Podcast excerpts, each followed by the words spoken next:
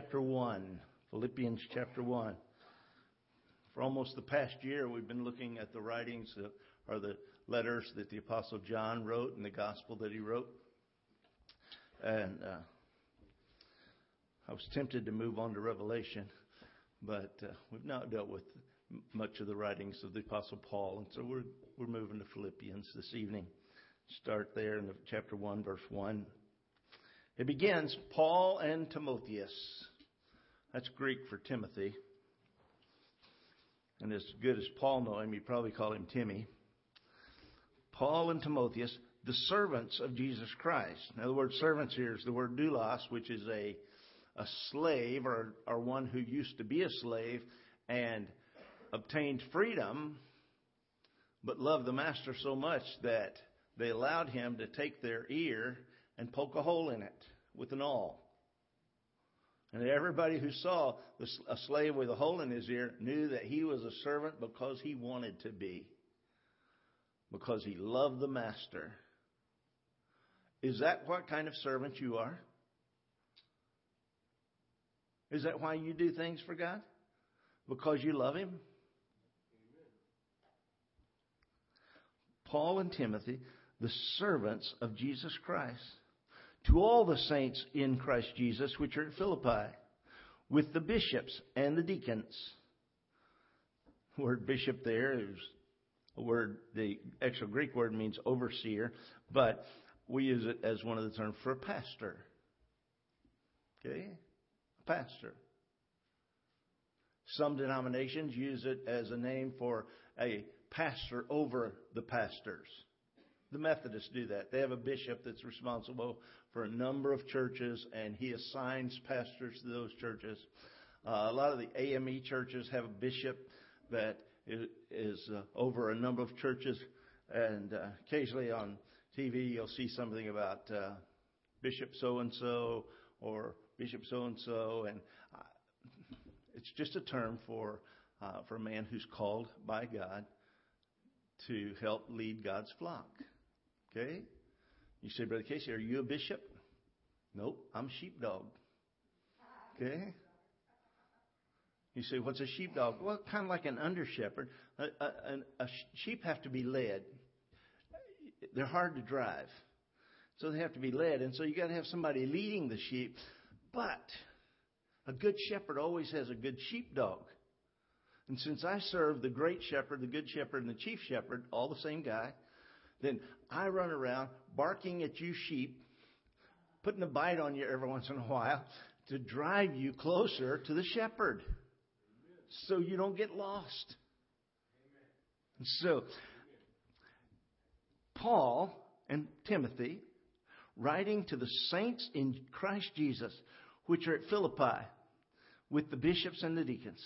He's writing not just to the saints, but to, to the, the folks who pastor them. Grace be unto you and peace from God our Father and from the Lord Jesus Christ. It's kind of interesting because in the Gospels, Jesus often is called Jesus. The Hebrew word Yeshua or Joshua means Savior. Once he died on the cross and God raised him from the dead, he was no longer just Jesus, the Savior. He was the anointed one, the Messiah, the one that God allowed to carry our sins and die for them. And as his blood covered them, and, and we came to him in faith, God saw us as righteous. And we began calling Jesus, Jesus Christ. Jesus Christ. Now, one of the things necessary for salvation that we don't often consider, but we certainly ought to grow into it as we become separated and sanctified, is the fact that Jesus Christ is Lord. Okay? Romans ten, nine, and ten. If thou shalt confess with thy mouth the Lord Jesus, and shalt believe in thine heart that God hath raised him from the dead, thou shalt be saved. Now, you say, well, Brother Casey, I know a lot of people who claim to be saved, and, and it's obvious Jesus is not their Lord. Oh, no, no, no, that's not obvious at all. If they are saved, Jesus is Lord. They may be disobedient children, disobedient servants, but He is Lord. Okay? In fact, He is the Lord over the lords. And He's the King over the kings. Last Monday, I celebrated Christ as my Savior because it was King Day. Okay? Martin Luther King or Elvis. I always get them mixed up. I just know it was the King, the King Day. And, and, but I know the King of the kings. So when King Day comes around, I praise the Lord that He's the King of kings. But I want you to understand, Jesus is Lord. Amen. You might run into somebody who says, well, He's not my Lord. But that's just wrong. Okay? I remember a time when we were taught that people before us, like really old people, my grandparents, that they believed that the earth was flat. Okay? Was the earth ever flat? No, okay. So what people believe does not change the truth. And the truth is, Jesus is King of kings and Lord of lords. That's always true.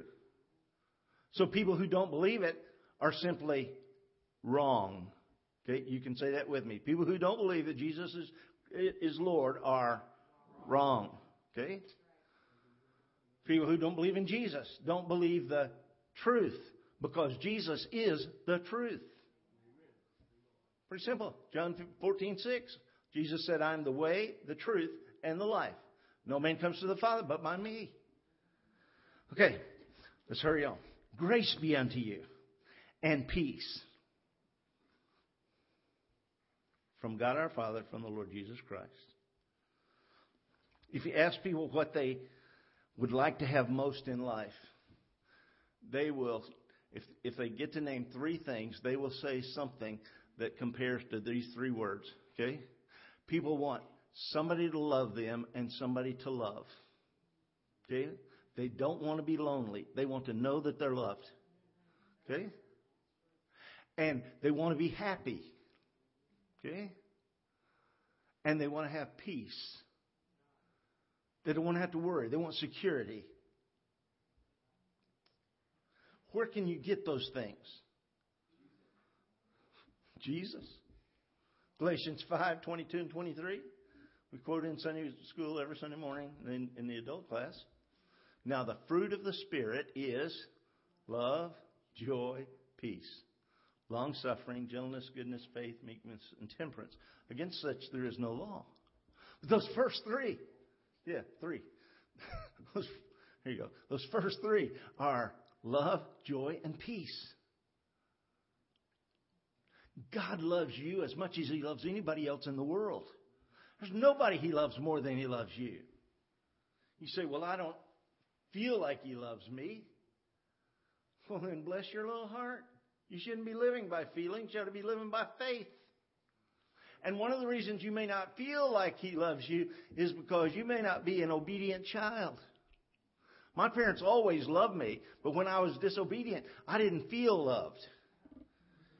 Usually me and Ron were disobedient together, and we'd be kneeling across the side of Mom's bed when she whipped out that little plastic belt. Pow! You know, it went, pow! Dad's went, pow! But Mom's went, pow! And she took that little belt, pow, pow, pow, pow, pow. She did it because she loved us. Didn't leave me marks on us, didn't beat us on the back, just in that place between the waist and the thighs that God designed for, for children to learn how to behave. She would apply it there, and, and we, you know, over the years we finally got the picture. Mom loves us. She always told us she loved us.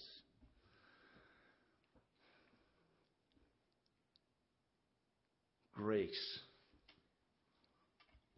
Everything God gives you that you do not deserve. When people ask me how I am, oh, way better than I deserve. Why? Because grace has been abundant in my life. For a while, sin abounded in my life, and grace abounded more, Paul said. Isn't that sweet?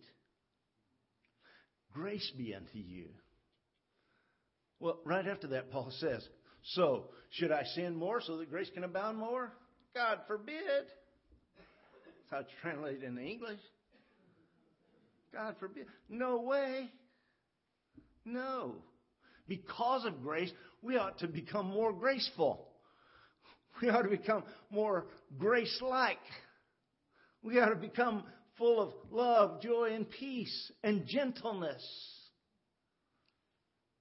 So grace be unto you. Whole bunch of different definitions for grace. One of the ones that I remember best is God's riches at Christ's expense. That's the acronym, G R A C E. God's riches at Christ's expense. But knowing that grace is everything God gives me that I don't deserve. You say, well, then what's mercy? Mercy is when He doesn't give me what I do deserve. Okay? And His mercy endureth to all generations. Boy, I can't tell you how grateful I am for that. If grace had, if mercy had ended with my dad's generation, whoa, me and Ron probably both be dead.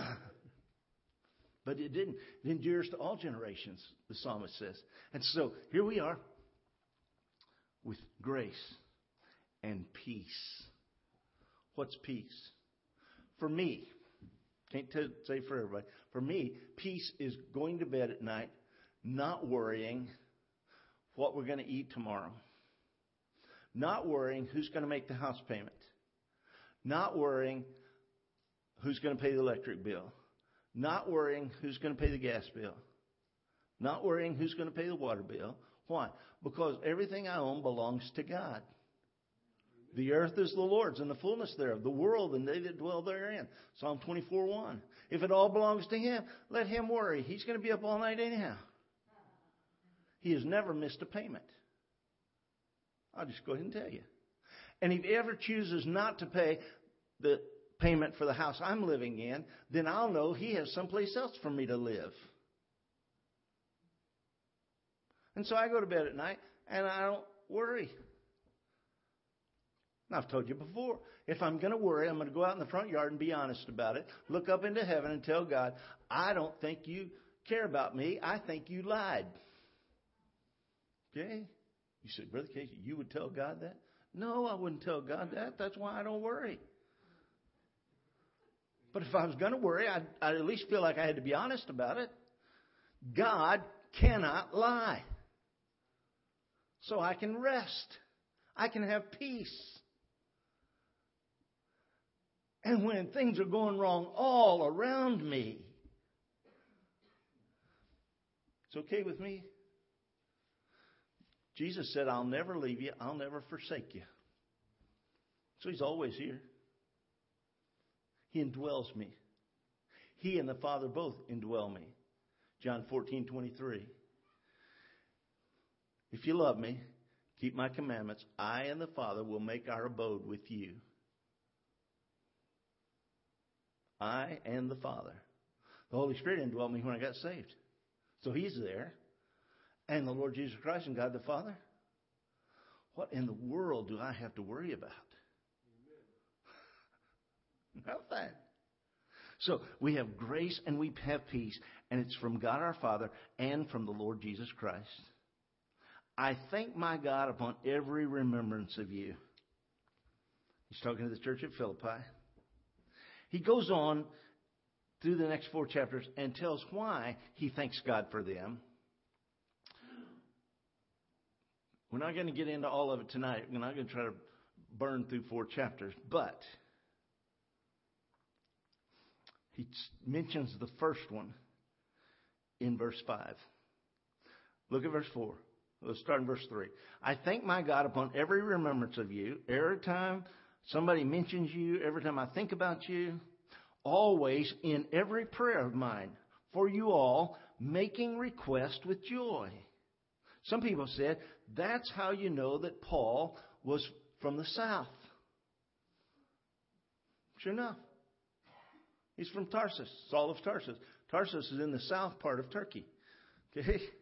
You say, what do you mean? That's how you know he's from the south. He said, making mention uh, it, uh, always in every prayer of mine for you all. Okay? You all, y'all. Okay? Making request with joy for your fellowship in the gospel. Do y'all have fellowship in the gospel? Huh? Mark Lockwood climbed in my car tonight. Asked me if I knew Ron. I said yes. And next thing out of his mouth was, I got saved two years ago, but I used to ride Ron's bus. Why would he tell me he got saved two years ago? Oh, he's brothers. We're brothers. Okay? Why would I tell Ron anything? We're brothers. And every one of us who knows Jesus Christ as personal Savior are brothers and sisters in Christ. Okay? And some of our brothers and some of our sisters have gone on to heaven, but we have the Word of God that says His coming is imminent. It, it can be in any time, which means it could be very soon. And Grandma said when the cat got her tail slammed in the screen door, it won't be long now. And it wasn't. It's about this long. When I think about Jesus coming back, I always think about that poor cat. Because it won't be long now. He'll be here. We'll be out of here. I met Randy Lucas, who takes care of Rose Lawn Cemetery, this afternoon at the cemetery. And uh, I didn't say it in front of him because I didn't want to hurt his feelings. Uh, but he knows the the Bible. I don't know if he's saved or not. He says he is, and so I take his word for it. But uh, in First Thessalonians chapter four, verses thirteen through eighteen, where it says, "The dead in Christ shall rise first." I am so hoping that God raises them bodily, so it tears that cemetery all to pieces. Okay? You say, "Why, brother?" Because I want to be there. I want there to be a lot of evidence that Jesus came back. And we left. Okay? If it's just the Christians that are gone, that's going to worry a lot of people. But if the cemeteries are torn up, yeah. Okay? And whoever's left behind has to take care of the cemetery. He's going to have a full-time job for a while. Filling all those graves back in. That wasn't very sweet of me, was it? It'll be job security for him. That's what we'll call it. Okay?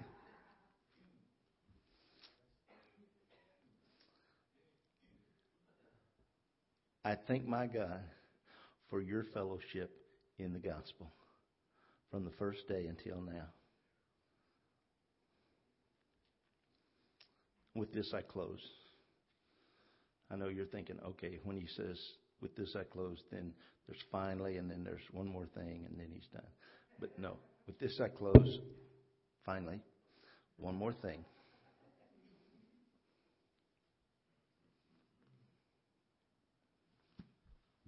You know what messes up fellowship?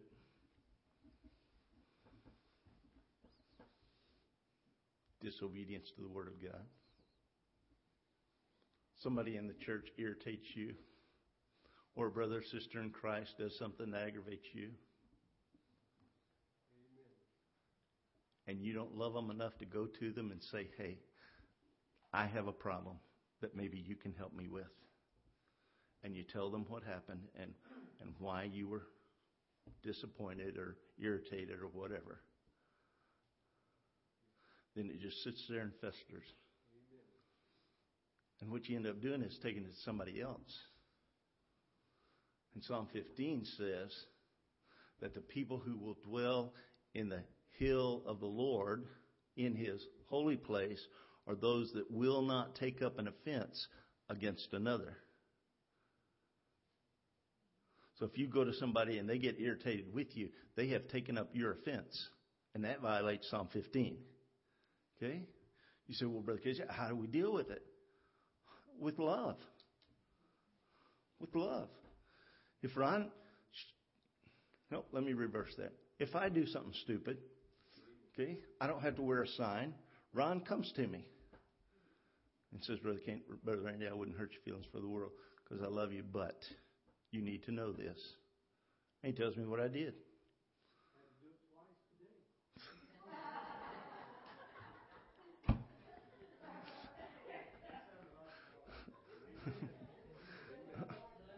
Let me just say I keep I keep him busy and on his toes. And you know why he comes to me instead of telling, telling it to the rest of the church one at a time? Because that's called gossip. I told you this was the last thing, and so with this I end. They used to call gossip a woman's disease, a woman's sin. And Lester Roloff was preaching a revival one time, and he preached against the sins of the tongue. And a woman came forward in invitation, deeply convicted. And she said, "Brother Roloff, I am so guilty of, what, of gossip and what you preached about." She said, "I want to lay my tongue on the altar." And Brother Roloff very sweetly said, "Well, it's only six foot long, but string her out here and we'll hang it off both ends." Apparently he had heard of her reputation.